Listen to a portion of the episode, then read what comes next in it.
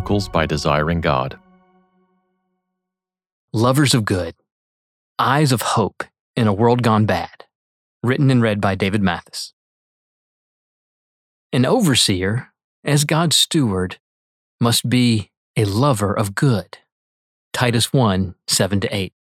In times when the love of many grows cold, we will do well to pause over an overlooked Christian virtue that warms against the chill. Not only is such a trait designed by Christ to be increasingly true of all Christians, it is required to serve in the church's lead office. To be clear, what Christ requires of his pastor elders is not simply for qualification to enter the office. Rather, these virtues are the ongoing daily graces needed to serve well in the office. Yet, these too are the qualities Christ means to grant in growing measure to his whole church. Pastor elders are examples to the flock. They not only labor at teaching and governing, to feed and lead the church, but they model as a team the Christian maturity toward which we hope all Christians will progress. So, in days that seem embattled and divisive, it might be freshly helpful, if not convicting, to remember that Christians, with their pastors leading the way, are not to be known for circling wagons and battening down hatches.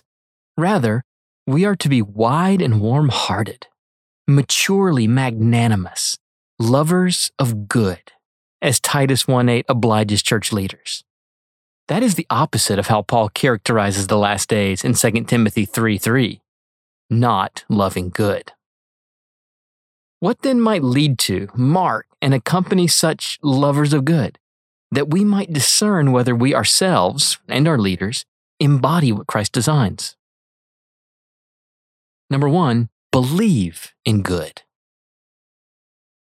First, let it not go unsaid that those who love the good believe in good.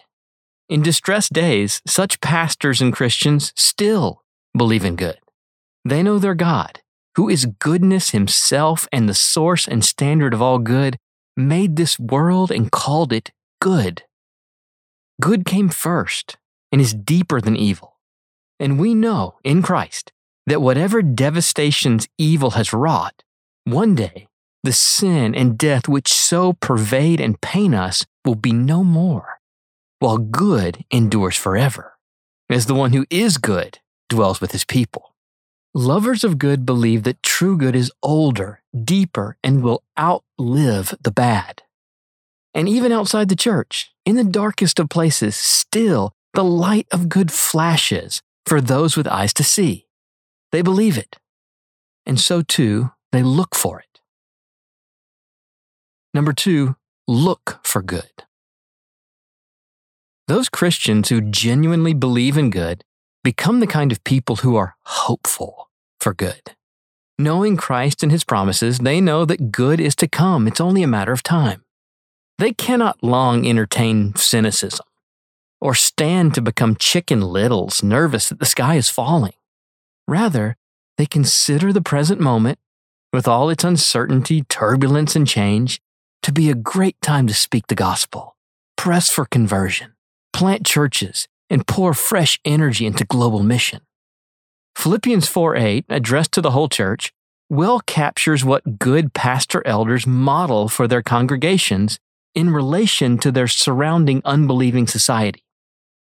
Whatever is true, whatever is honorable, whatever is just, whatever is pure, whatever is lovely, whatever is commendable, if there is any excellence, if there is anything worthy of praise, think about these things.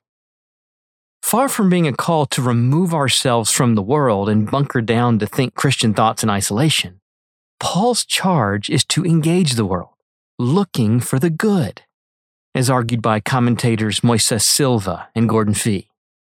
Paul selects the verb consider, logizomai, to count or compute, rather than, as we might expect, phroneo, to set one's mind. So also he chooses six adjectives and two nouns that are more typical of the first century pagan society than the church.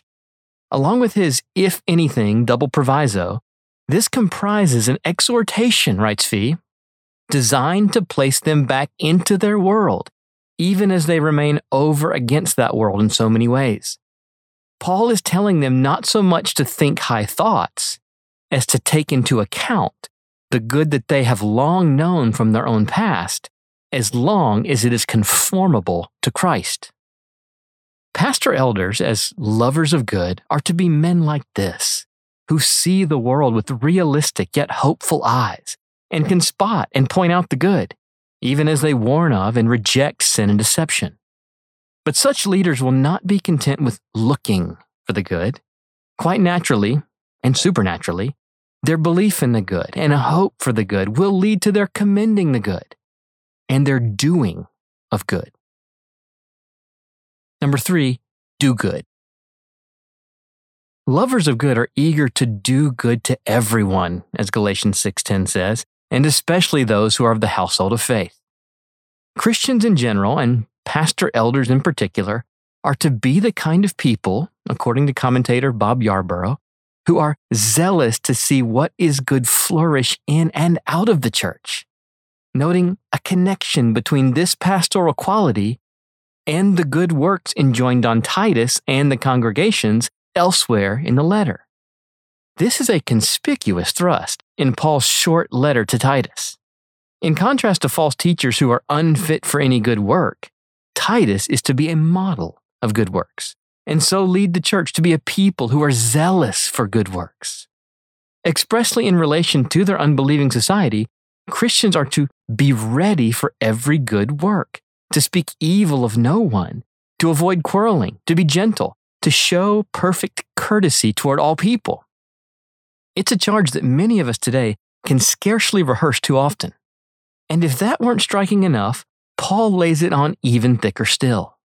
Pastors will insist on the glories of the gospel, he says, so that those who have believed in God may be careful to devote themselves to good works. Finally, note that Paul himself does not commend faithfulness without any concern for fruitfulness. Rather, he says, let our people learn to devote themselves to good works, so as to help cases of urgent need and not be unfruitful. Pastors, and increasingly their churches with them, are to be doers of good, not mere self proclaimed lovers, deceiving themselves. Genuinely loving the good leads them to dream up ideas and take fresh initiatives and do good that benefits all, and especially those of like faith. Love good. Lest we conclude with the wrong emphasis, however, we return to the particular verbal concept Paul commends in Titus 1:8 love. A certain kind of heart is at the heart of this requisite. As John Piper writes about lover of good as a pastoral qualification, he should love to see good done and love to be involved in doing good. This is more than doing good. This is a bent and love to see it done, a kind of expansive person. As much as we clarify that actually rising to do good, not armchair quarterbacking, will be the observable effect, the requirement is a condition of the inner man. He loves good. He believes in it, looks for it with tangible hopefulness, commends it, and does it because he loves it both good things and good people in the church and beyond. Such lovers of good are not irritable or resentful. They do not rejoice at wrongdoing, but rejoice with the truth. In their very person, they are and are becoming the kind of people who embody the distinctively Christian love that bears all things, hopes all things, believes all things, endures all things. They demonstrate the wide hearts and capacious, expansive souls that in time become bracing evidence of a sinner's supernatural encounter with God Himself in Christ. Love the good first. In times that shrink some hearts, remember that hatred is not the heart of Christian ethics. We are first lovers of good on God's terms, and then, as a function of such love, we are righteously haters of evil. As Scott Swain observes, the opposite of an error is not the truth, it's the opposite error. passionate resentment of falsehood is unlikely to make one the next Athanasius contra mundum. It's more likely to make one the next famous heretic like Apollinaris or Eutyches. There is a place for righteous anger in the Christian life, but it has to follow the right order of operations. Love of what is good breeds an appropriate abhorrence of what is evil. Hate, by itself, breeds no virtues, intellectual or otherwise. And so we hear the apostle afresh in our day. The goal for every Christian and the requirement for every pastor is that he be a lover of good. For more resources, visit desiringgod.org.